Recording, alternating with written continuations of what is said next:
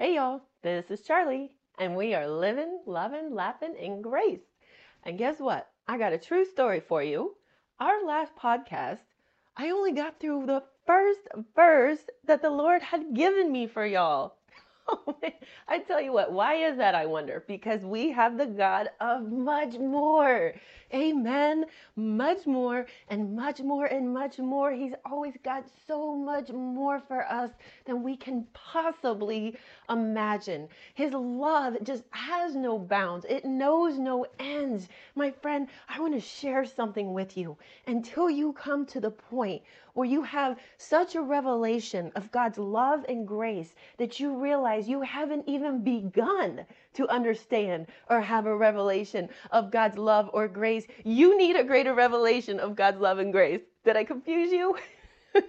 I mean, His love and grace is just so immense, my friends, that it would, it's going to take all of eternity I believe that that's what it's going to be like. We're going to just be constantly filled with His love. I mean, every day here we can ask for a fresh revelation. And should we live a thousand years, we'll just barely be tasting how much He loves us, how great His grace is towards us.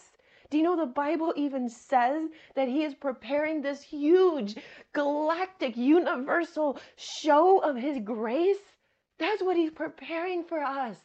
As believers, my friends, as children of God, we are meant to look forward to our Jesus, look forward to seeing our Savior's face, and look forward to this incredible show of grace He has for us.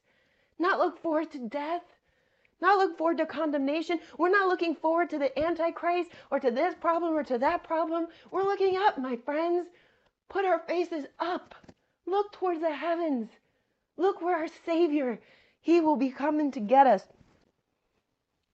So we look forward to all that the Father has for us, that He's prepared for us, my friends.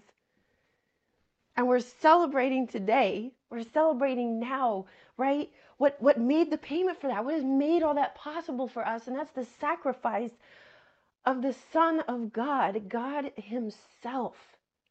Amen. And all the fullness and the riches of that, everything that He has given to us through that and done for us, all that we have become, my friends, we have become children of God. We have become the righteousness of God. We have become children of light. Hallelujah. And this is where we we got this far last time. And now we're going to start there again. Romans 4:25, who was delivered up because of our offenses and was raised up because of our justification.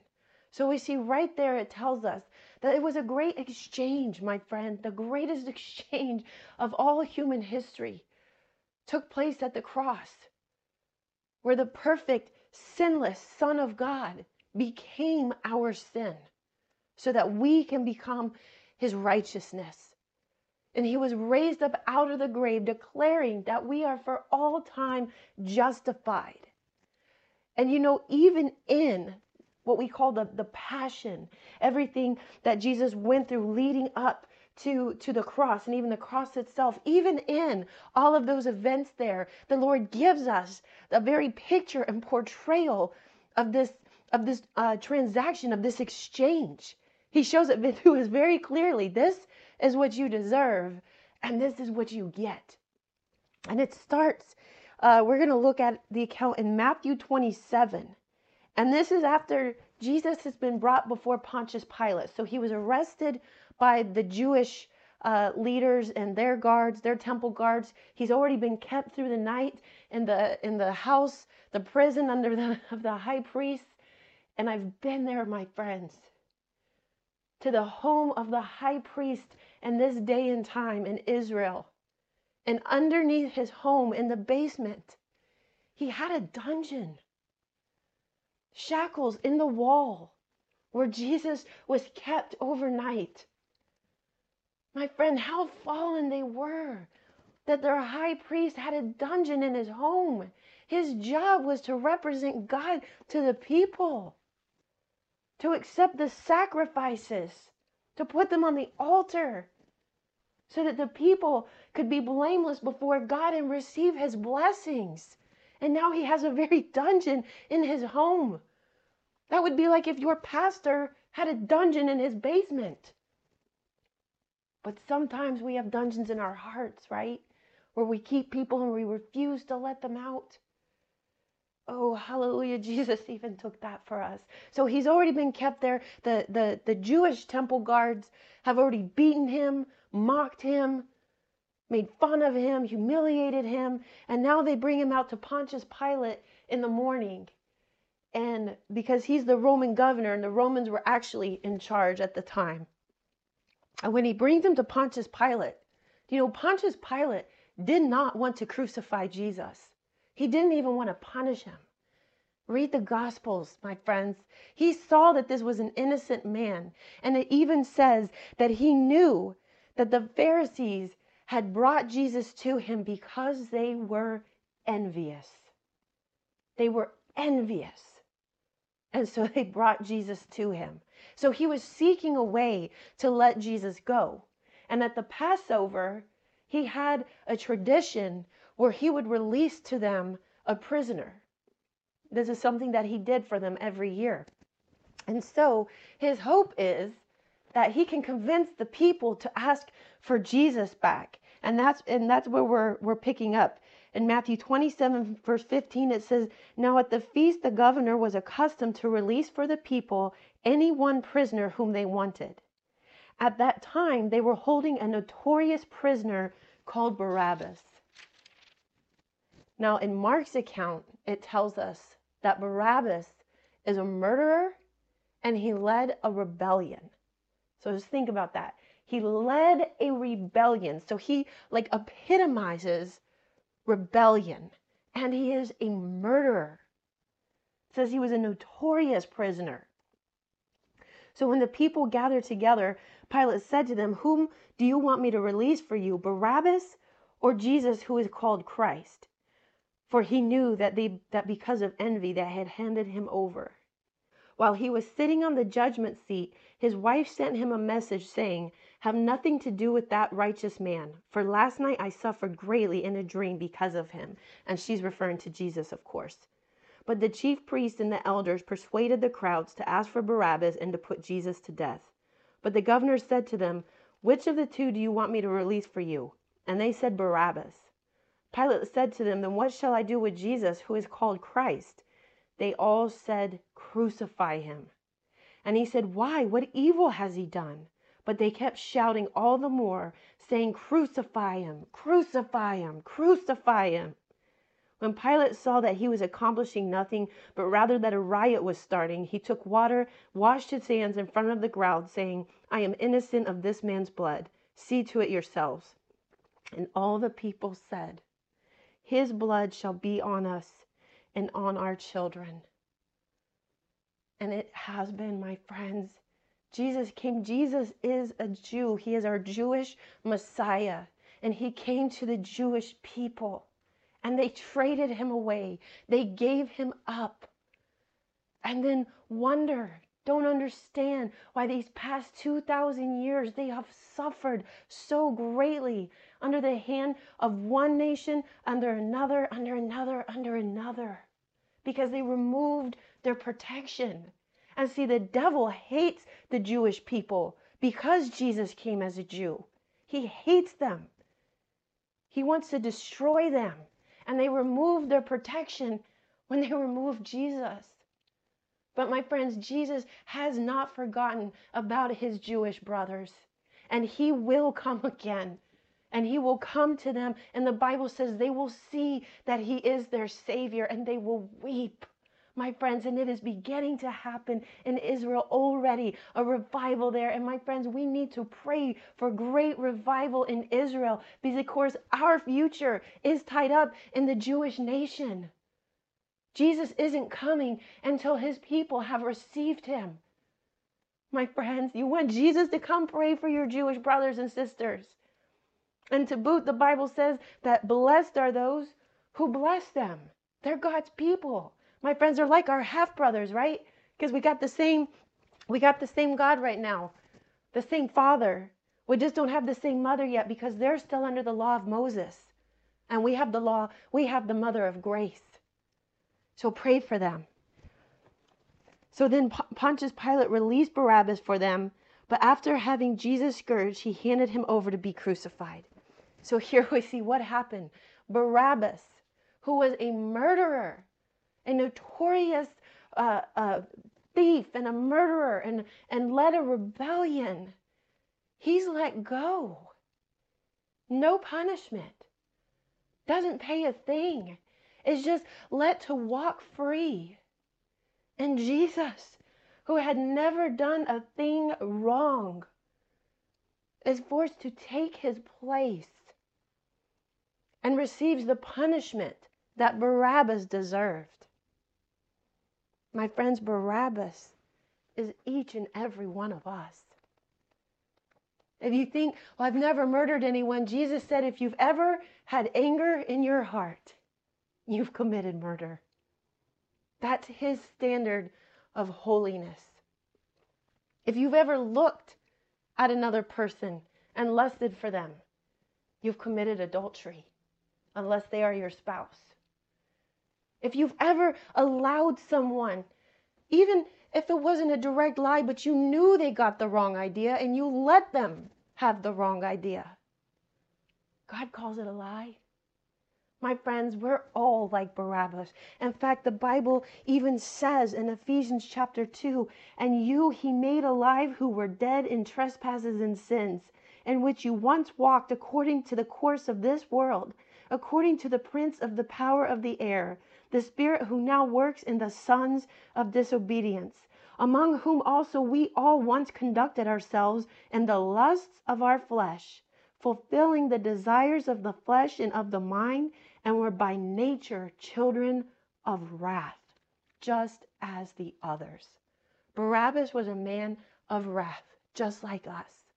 What is he reminding us? He's reminding us that yes, now we are alive in Christ Jesus, but remember, you were once just like all those other people. My friend, we can't look at other unbelievers and think, oh, I'm so glad I'm not like them. I'm so glad I don't do this. I'm so glad I don't, because we once were.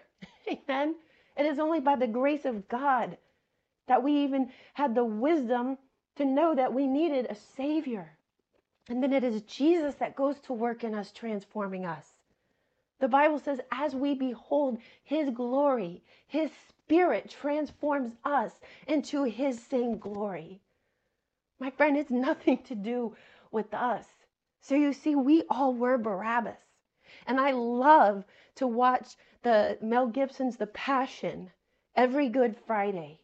I can, to be honest, I can only stomach it about once a year, but I love to watch it. And, and, and I encourage you to also to watch it because even though it still, still doesn't come close to the suffering Jesus actually endured, it gives us a, a visual. It helps us to imagine and the scene where they bring out Barabbas and he's just horrible. He's horrible. And once he realizes that he's going free, he gloats about it. Right? He he himself turns and begins mocking Jesus. And I and I'm wa- watching the movie and I think, "Oh, I just I just want to hit that guy, right?" but then I think and I remember, but that's me. And that's you. Barabbas' exchange for Jesus is just an example of what took place when Jesus became your Savior and my Savior. I was the notorious sinner. My friend, you were the notorious sinner who deserved to be punished, scourged, beat, humiliated, and crucified. But Jesus took all of that for us. This, my friends, is grace. This is the grace of God.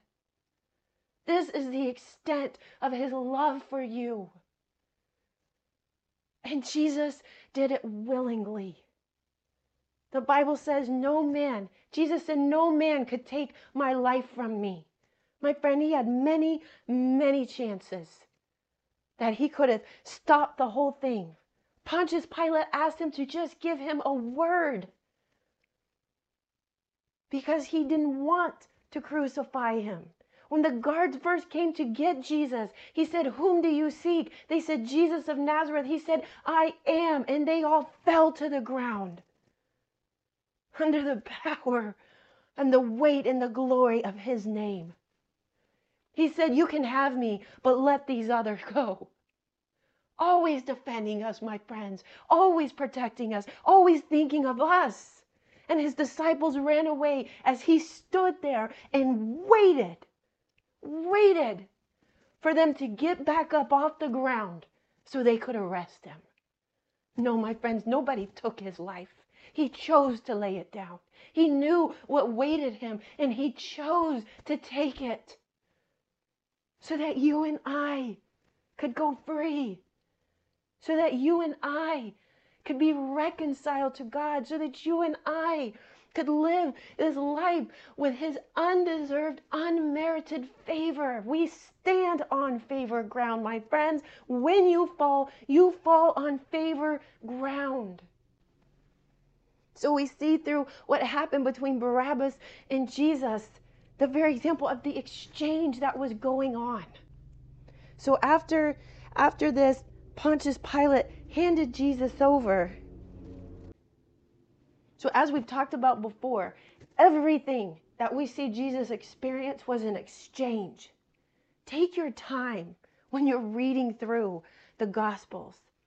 You know, and, and just one little line, there can be so much. Then he released Barabbas for them, but after having Jesus scourged, he handed him over to be crucified. But after having Jesus scourged, my friends, it makes it it makes it sound like it's such a almost such a little thing, like, oh, he was just scourged and we move right, excuse me, we move right along. And that's why I encourage you to watch The Passion so you can get some idea of a Roman scourging. In the, in the movie, they have two different, two different soldiers so that even as the, the lashes from the one strikes Jesus, while he's pulling his hand back, the other one comes on. So there's no break, there's no reprieve. It's just lash after lash after lash after lash. And you can study what a Roman scourging was like. Many, many people died just from the scourging. And it was actually a Roman law that nobody was ever scourged and crucified. These were two high level forms of punishment. Crucifixion was their, their capital punishment. So why did Jesus get both? Well, Pontius Pilate, you can you can read it in John's account. Pontius Pilate thought if he had Jesus scourged, he had him scourged and then he brought him back out to the people. And he thought if the people saw him in this state with his flesh just ripped off of his body, my friends, the Bible says that he was so scourged, his flesh was so ripped apart that you could see every single bone every single bone. Why? Because by his stripes we have been healed. With each stripe, he was taking cancer. The next stripe, he was taking tumors. He was taking heart disease. The next stripe, he was taking migraines and headaches. The next stripe, he was taking diabetes. The next stripe, he was taking chronic fatigue. The next stripe, he was taking lupus. The next stripe, he was taking, see your sickness, see your pain, see your disease. The next stripe, he was taking COVID. Stripe after stripe after stripe, my friends.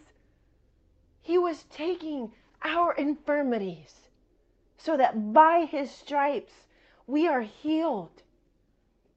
Pontius Pilate had his motive. He was hoping it would send Jesus free, that he would present this man to the people and they would take pity and mercy on him and let him go. And instead, they looked at him and it's as if it enraged them even more. And they cried out, Crucify him! But long before Pontius Pilate and Isaiah, it told us that this would happen. It also tells us that Jesus was beaten so badly, you could not even tell that he was a man anymore. Why did Jesus suffer all this? My friends, to bring us health and wholeness. Don't let the devil rob you from what Jesus has already paid for. He tells us things like, oh, you wouldn't have this condition if God didn't want you to. My friends, God has paid the price for your healing. God gave you this to teach you a lesson. My friends, the Bible itself says that the Bible is what God uses to teach us. And it doesn't make any sense. I hear people say that, oh, God gave me this sickness or this disease to teach me a lesson, but they go to the doctor. So you're trying to get out of the lesson God's trying to teach you? No, because even in your heart, it doesn't make sense. We want to be healthy because God designed us to be healthy, and Jesus paid a very high price to make us healthy. When you are receiving communion, my friends, and I encourage you, I watch the Passion and I immediately follow it up by receiving communion with those vivid images still in my mind, picturing how my Jesus suffered, how he suffered so that I could be made healthy so that I could be made whole. I look at what he's done, the price he's paid, his broken body. My friends, that's what the bread, that's what the body in the communion, in the Lord's Supper is for. He said, My body shall be broken for you. And then it was broken more than any man's ever has been, ever will be. He broke his body for us. When you are receiving Take a moment. See that, that Jesus is the one handing you this bread and handing you this cup. He's handing you his healing, your healing. He's handing you his strength, his youth, his life, the perfect health that he walked in through his broken body. And when he hands you the cup, he's reminding you that you are forgiven, that you are righteous, my friends, nowhere does it tell us that when we come to the Lord's Supper that we're meant to ask for anything. We're meant to celebrate and give thanks for what those elements represent. They represent that we're forgiven, that we're made righteous, and that we're made healthy. And receive, my friends, receive. Hallelujah. Hallelujah. And once again, we are running out of time, and I'm going to have to let you go. But as this is going to come out, uh, I do, my friends, I encourage you to get a hold of that movie, watch it, what, ask, see if you can get someone to join you together, or listen to this podcast together, listen to it again. Especially, my friends, if you are suffering from any kind of physical ailment. But here's the thing don't wait till you are suffering from a physical ailment. Every time we partake of the, of the body of our Lord, we are partaking of the very life and health of God Himself. The world is condemned. My friends, the condemnation of sickness and death came into the world when Adam sinned. So it's just, it's in the world. It's not from God. It's a result of the fall. But God has special gifts for his children, my friends. And he gave us this gift. It is a gift we're just meant to receive, where we come together and receive his body and see that it is broken for our healing and receive his blood and see that we have been forgiven, that we have been made righteous. My friends, if you're struggling with a sin or feeling defeated or condemned or guilty, I also encourage you come to the Lord's Supper. That's what the blood is there for to remind you of who you really are. What Jesus has already done for you. Give him the thanks and the praise, and you will see the victory in your life. The Bible says that every time we receive the Lord's Supper, we are proclaiming his death until he comes. Why do we want to proclaim his death? Because it's our victory. Why until he comes? Because once he comes, we don't need to anymore. Amen. My friends, proclaim his death until he comes to call us up because then we'll be giving a perfect body the bible says that's all we're waiting on is for this body is going to be is going to be um, completely transformed into a new body just like his risen body hallelujah all right i really got to let you go now it's so hard right? It's so hard for me to find a way to let you go. Uh, but I do, I, I, I just, once again, I pray that this is blessing you. Uh, that you are getting ready to celebrate an incredible Resurrection Sunday. Uh, my friend, if you don't have your own church to go to, or even if you do, I like getting extras, right? I want to invite you to, to join me at my church at gracerevonline.com. We're going to have an amazing Resurrection Sunday service. Again, that is Grace Rev, as in Grace and R E V online.com. Uh, it's going to be a wonderful time of worship and just getting an incredible word from my senior pastor, Pastor Joseph Prince. So, my friends, I got to let you go. All right. The Lord bless you and keep you. The Lord make his face shine upon you and be gracious to you. The Lord lift up his countenance on you and grant you peace. In Jesus' name we pray. Amen. Amen. All right, my friends. Until next time, keep on living, loving, laughing in grace.